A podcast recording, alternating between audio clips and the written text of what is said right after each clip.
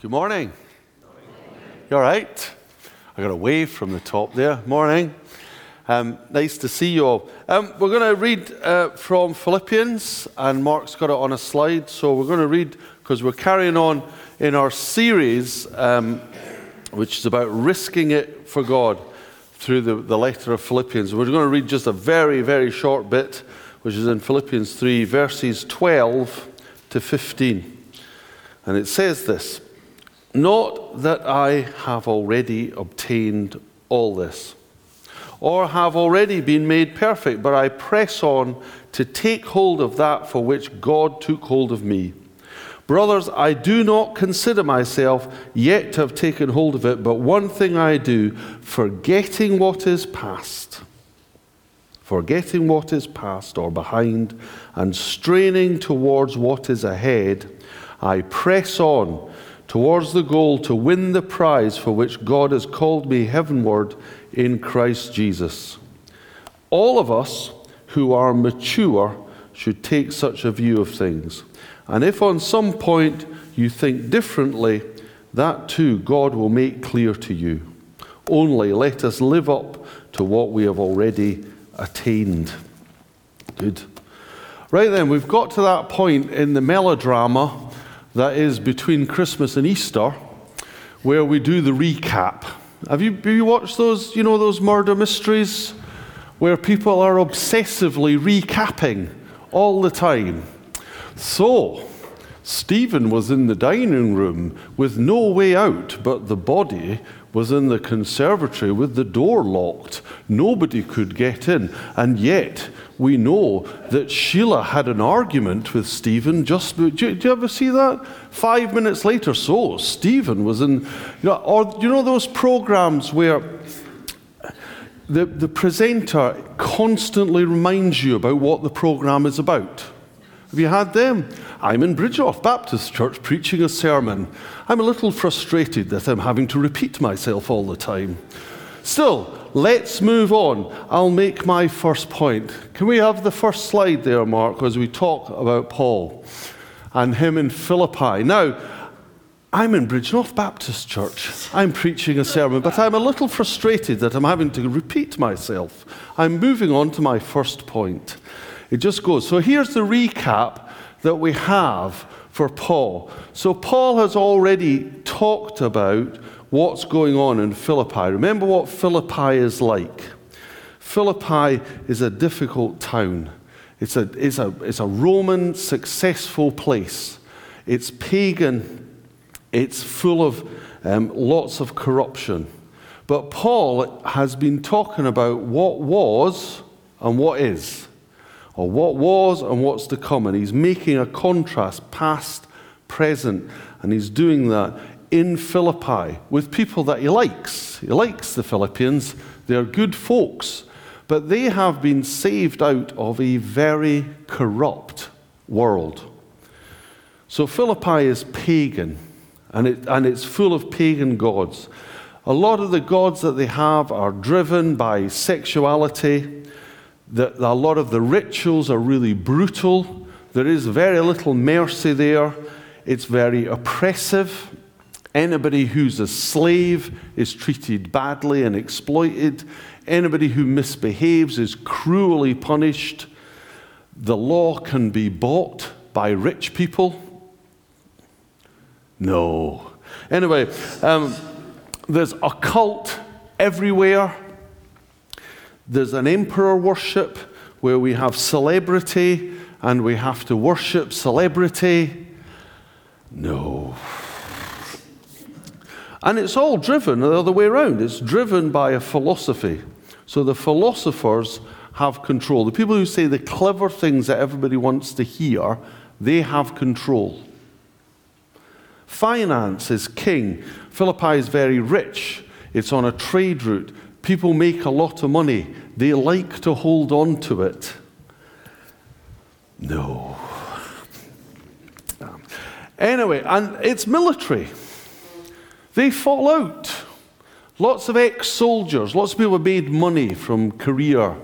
There's lots of views about other countries and how uncivilized they are and how they need to be kept in their place and how difference can be resolved by military conflict. No. So, in that setting, Paul brings the gospel, and it's challenging. Because you see, there's two things around this. For the first thing, there's Christians from a Jewish background, and they don't like that all these people come from this other background. And their view is that all of these people who've come from a pagan background must be taught a huge number of rules and more, even be circumcised, which is not my favorite piece of teaching, I have to say. So I'm glad I'm a New Testament Christian um, for no other reason than I am currently intact. Um, so, anyway, the, the, the, the, idea is that, that people are saved out of the corrupt world by obeying a huge number of rules that will somehow clean them up. But as you know, Nick came along last week and he was talking to us about how grace, the grace of God, is what saves us, which makes a huge difference. And that we have to live in grace, which is what Tim was telling us, that we stand out because of how we live, not because of the rules, but because of Christ in us. Do you remember that? These are the things we're recapping. I'm here in Bridgnorth Baptist Church. I'm preaching a sermon, but I'm frustrated because I keep having to repeat myself, which is what Paul is doing. He's going over it, making it all clear. And Paul is saying, well, look, you know, you're not going to be by grace if you keep trying to apply all the rules, because then you think you're being saved by your own efforts, and that's an error. But there is another side, which is if you don't throw off your old life, then you'll be corrupted. You can't put a foot in both camps. You've got to be one or the other. So he's recapping. And Paul is saying, now don't get me wrong, because he says this, not that I've already got there. I haven't got there. You know, I have the struggles. My background is really legalistic, that's what he's saying. You know, I came from a Jewish background you know, the law was my obsession. I, I haven't managed to quite get rid of it all yet. I'm pressing on. And that's what he talks about pressing on. Do you remember that? That's what he's saying. I'm in Bridgnorth Baptist. We won't do that again. I've kind of tired that one out. So, can we have the next slide? So, Paul starts off with talking about going out of the old life into the new life, out of the old life into the new life. Paul says, One thing I do, forgetting what is behind, straining toward what is ahead. It's like running a race. And Paul deliberately uses that, the race analogy. I'm running, I'm straining, I'm pressing. I haven't got there yet. But anybody who tries to run a race looking back at the start line is going to fall over. Have you ever fallen over looking back? Yeah, absolutely. We look back, we stumble. Why wasn't it? There's a, a verse in Isaiah which says, Don't say, Why were things better in the old days? I mean, let's be honest, they were better in the old days you know, nobody's written a decent, somebody said this to me genuinely, nobody's written a decent song since 1967. Somebody genuinely said that to me, honestly. And think of all the other wonderful things that we used to have in the past. I mean, take diphtheria. I can be honest with you, I don't even know what diphtheria is. But apparently they had it, and it was great. And it was in the old days. I, and if anybody's had diphtheria, I don't mean to offend you, I'm just saying.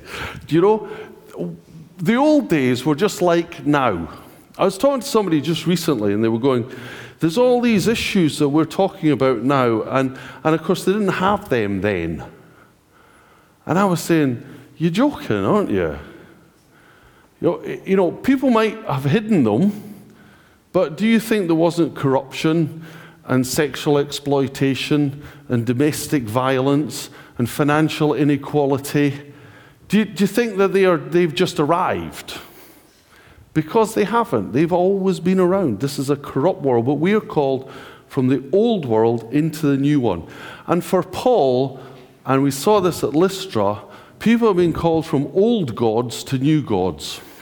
Now, I know you're very clever and enlightened people, and you don't have any old gods.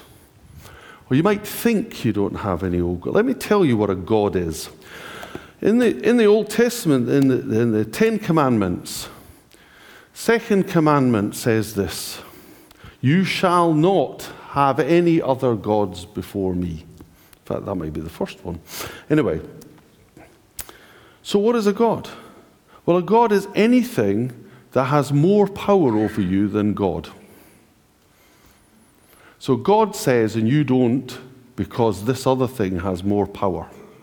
Or God says, do, or God says, don't, and you carry on because this thing has more power over you than God. Whatever that may be. Is that your career? Is that your house? Is that your image? Is that your reputation? Is that your pride? Could be anything. Is that what you like doing in private? Is that your resentment to other people? Is, is comfort your God? Sex your God? Is achievement your God? Is not missing out your God? What is your God? Do you have gods? Do you have false gods? The Philippians had false gods. It was very hard for them to let go of their false gods. And it's hard for us to let go of our false gods. And anything, I don't know if you know this, but anything can become a god. You can take, as the Bible says, a bit of wood, and half of it you use for firewood, and the other half of it you make into a god. Well, this happens with all sorts of things. Seen this, honestly. Okay, I know somebody, and they have dealt with it, but I know somebody for whom dental treatment became a god. Because they got a bit of correction, and then a bit more, and then a bit more, and it became more important to them than anything else. I, there, are, there are men, and it's common, for whom their body image becomes an obsession. And they lift weights and take steroids and fill themselves up with protein and whatever, ruin their liver, often ruin the rest of their lives, all for image. You don't do that, I know, I know. And you're a guy for whom not being told what to do was a God. He had a condition that meant there were certain things that it was important for him not to eat or drink, and he just ignored them and just kept going because he would not be told what he could and couldn't do. By the time I stopped knowing him because I moved away, he'd already virtually lost his eyesight and he was on the verge of losing a hand. And that was going to carry on because nobody was going to tell him what he could and couldn't do. That's a God. Do we have false gods? Surely not. Not here. Anyway, that's the old life. The old life. Now, what the old life tells you is this that you can do both. You can have all of that and press on. You can look towards the finishing line and look towards the start line at the same time sounds a little two faced to me. Of course, you can't. You can't do that.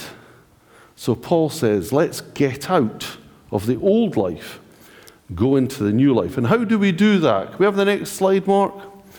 This is how that happens in the brain. I am fixated with babies. I want to know where my next one's coming from.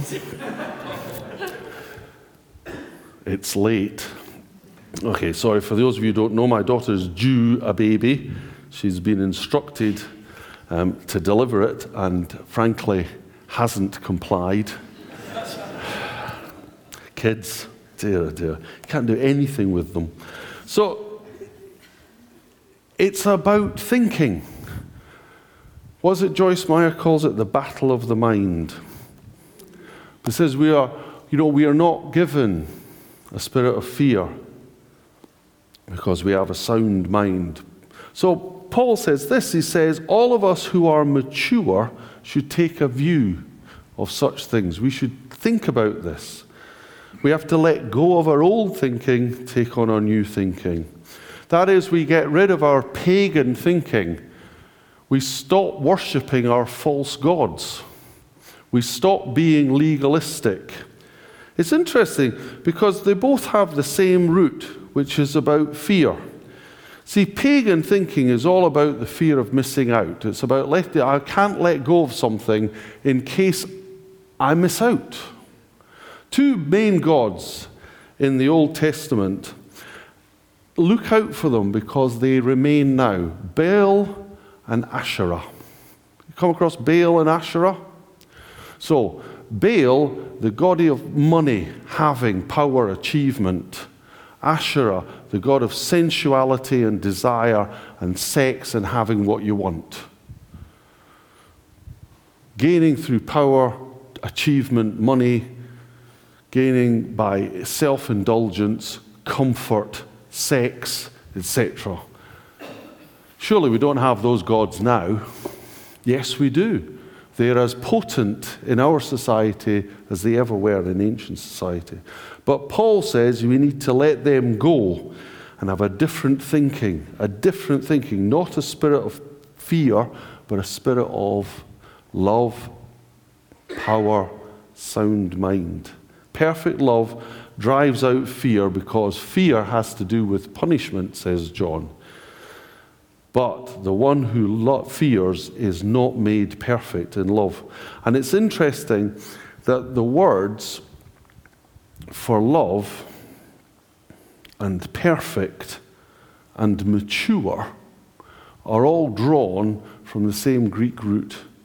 So, perfect and mature, complete, developed, grown up.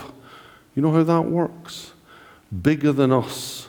And one of the bits of thinking is to understand what Jesus said when he said, Don't seek to look after yourself, but seek first the kingdom of God, because everything else is added.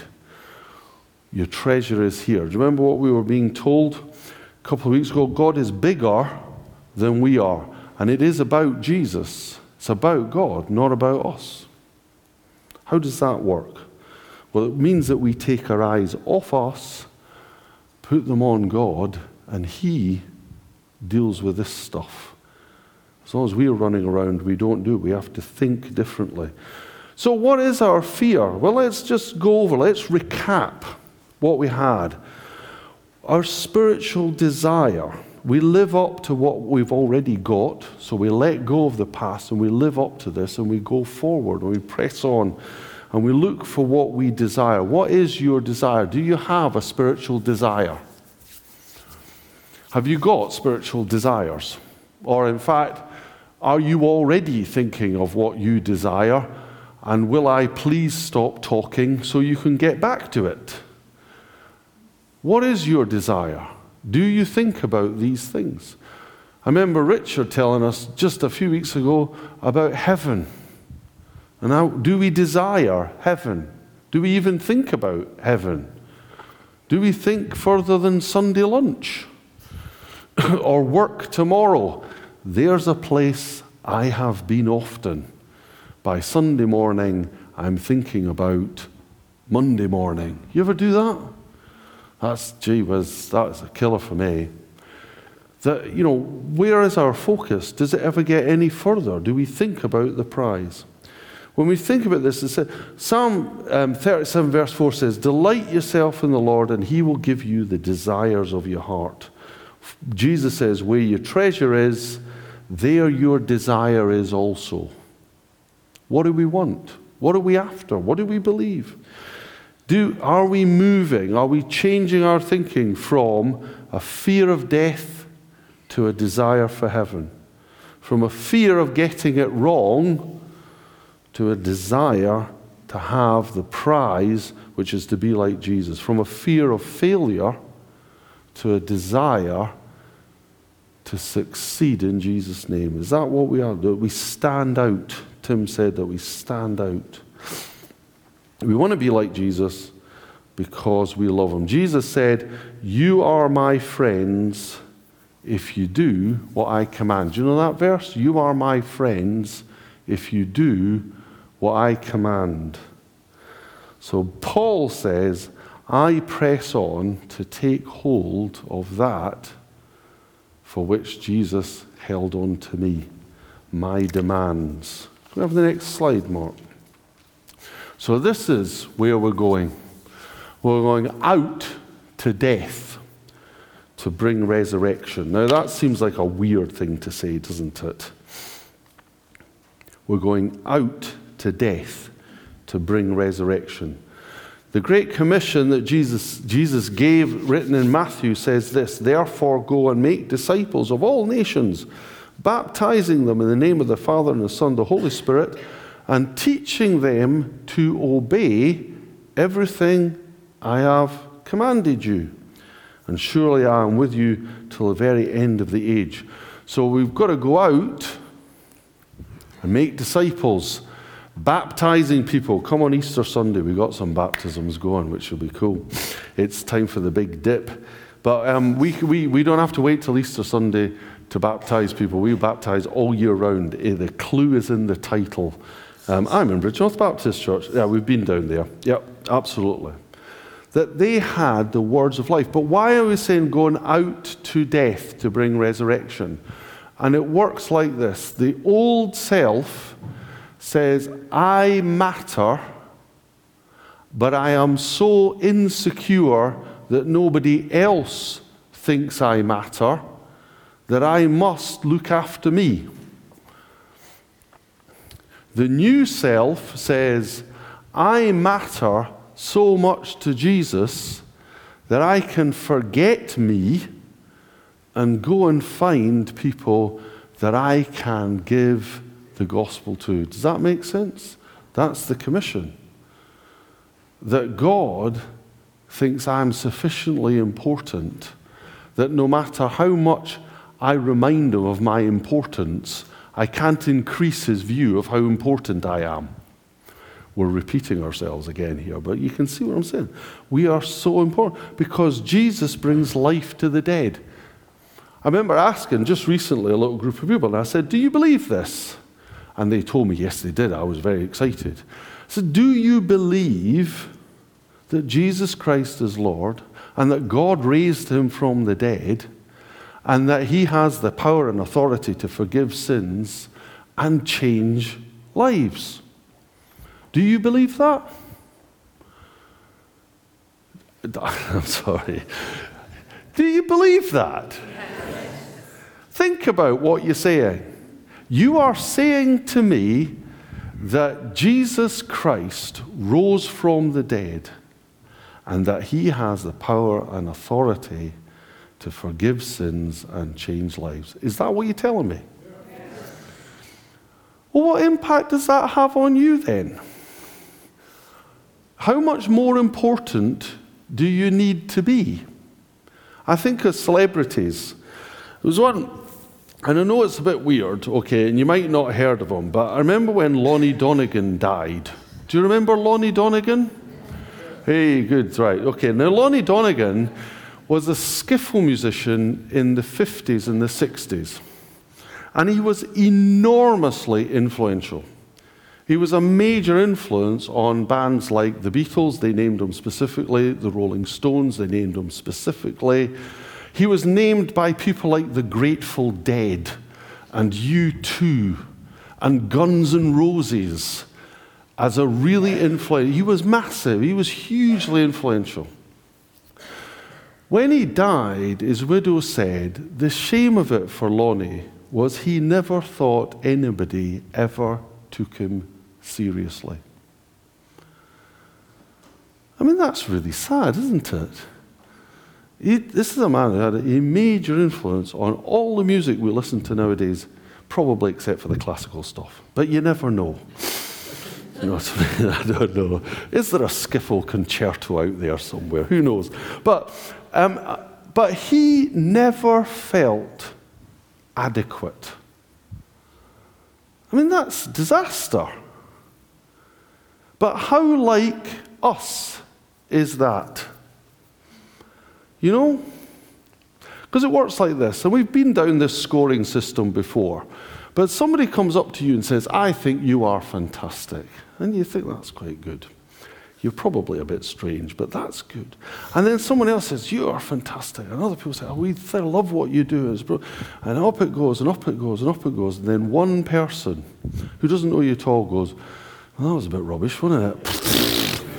Flat. It's all over. All of it's over again. Well, that's not the power of God, is it? That's giving some person with a mouth more power than God Almighty. And where is that transaction happening, ladies and gentlemen? It's happening in your head. Do you understand what I'm saying? The war is in your head. But we are transformed by the renewing of our minds. We need to move out of this. Think about it. This is our gospel. Your sins will kill you. Everyone without Jesus is already under condemnation of death. Do you believe that? Well, that should stir you for a start. Our own words, our own deeds, our own actions, our own motives, they condemn us. No one is free from sin. You're not free either. No one is free. But the new life is waiting in the person of Jesus Christ. Jesus Christ can change that. You're no worse, no better than anybody else. I tell people this. I say, I've been a Christian for, oh, I don't know how many years. So, but I need Jesus every morning just as much as the first day that someone is converted. We all need that. We don't forget that. We need you, but He can change that. And we go on this big adventure. But God loved us so much that He sent His Son. And, our, and Jesus allowed Himself to be tortured and killed for our sin, to put us right. But God raised Him from the dead so that you don't have to be a slave to any false God ever again. Is that good? Is that good news? Absolutely. That Jesus has overcome the world. That's our gospel. That's what we go out with. So, therefore, here we go. First question. We're going to talk about this because we've been over this since just before Christmas. Is that a testimony that we can be enthusiastic about? Are you enthusiastic about it? What has God done in your life? Has God done anything in your life in the last three months?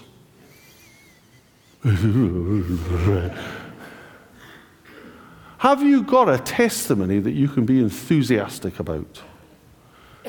Are you ever caught speaking enthusiastically about your testimony? Can I encourage you to show a bit of enthusiasm.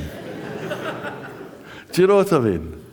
Okay, it is a battle in the mind, but it would help if it showed on your face. Do you know what I'm saying? You know, God is good. Tell your face.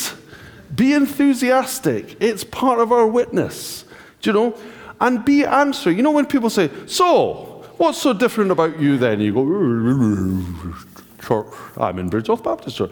You, you, we need to give answers. Peter says, Be ready always to give an answer. When you are asked about the peace that is in you, that you give an answer. Do you have an answer? Jesus changed my life. Remember to use the Bible. I was talking to somebody recently and they were saying, I had no idea what to say, so I just quoted the Bible and it really shook this person up and it really meant something. We can speak with authority because we have the Word of God. Do you believe that? Do you read this Word of God? This is the Word of God. This has authority Principalities and powers are rebuked by the Word of God. When Satan tried to challenge Jesus, how did he rebuke him? Quoted the Word of God at them. We speak with authority. We witness powerfully. If someone is unwell, let me pray for you. If somebody is troubled, let me pray about that. If, if a neighbor needs help, let me help you because I am belonging to Jesus. We witness powerfully by what we do and what we say, don't we? Remember what, what now, Nick was the last person to say it, but we said it several times. Rejoice. Yes? Rejoice. We're back to tell your face, aren't we, really, here? You know what I mean? They will know we are Christians by our face. No, they won't. No, they won't. No, no, no, no. They're, they're nice, but they're miserable, yeah. It, rejoice. Rejoice. Be grateful. Do you remember the grateful crumble, as, as Sue said? Well, at Christmas Day, we had a little thing that had grateful, uh, uh, didn't it? It was grateful on one side and it had grumble on the other, but from the balcony it looked like crumble, which, which, which got Arlene very excited because she's she's, she's always grateful for crumble. And if it has custard, Mark is just beside himself, really. So um, there you go. Um, there's your service. Be grateful for crumble with custard. But yes, give generously. Think of your time and your talents and your abilities. Do you know what I mean? I don't know how many times people said, So the church, is that really important to you then? I've been asked, as, as people say, What are you doing for the weekend? I was like, well, we've got this big service, or we've gone out here, or we've gone there. And people say it's that it's a witness to serve. And finally, to pray fervently. And just to help you, we have a range of soggy little bookmarks that we made for you, which has all these things on it. Um, here are some dry ones which I rescued earlier. Okay. They're, they're, they're not wet, they're just baptized. That's all, yes, as it goes. But if you want one, just as a reminder, mission people, that's how we behave. So let me ask you this. If you don't know Jesus, what is stopping you today? What is stopping you giving your life to Jesus today? Anything? Do you want life? Let me pray with you. I'll introduce you to Jesus. Though Jesus could introduce himself, and he does frequently, but do that. What stops you going out for the gospel today? Which God has power over you? Which God has power over you?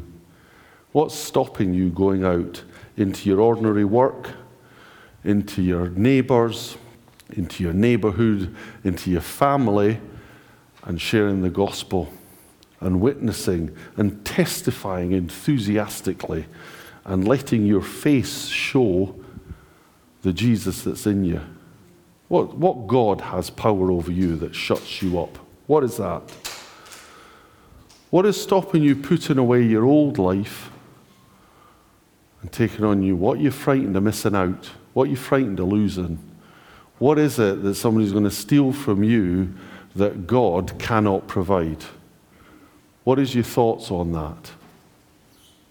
And finally, what is going on in here? What is going on in your head that is a lie from the enemy? That is a hurt from the past?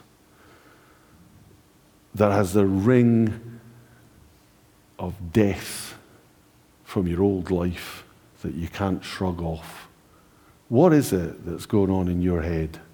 What is it that goes on in mine? We need to resist these. We're not perfect yet. We aren't perfect yet. But the Bible tells us, and Paul encourages us, that we press on. We are going to win. Yes? Amen. Tell your face we are going to win. And when we do, we see Jesus and we receive the prize. That's exciting, isn't it? Tell your face. Absolutely. Let's pray. Lord Jesus, we thank you that we press on to the prize, which is greater than anything we have now.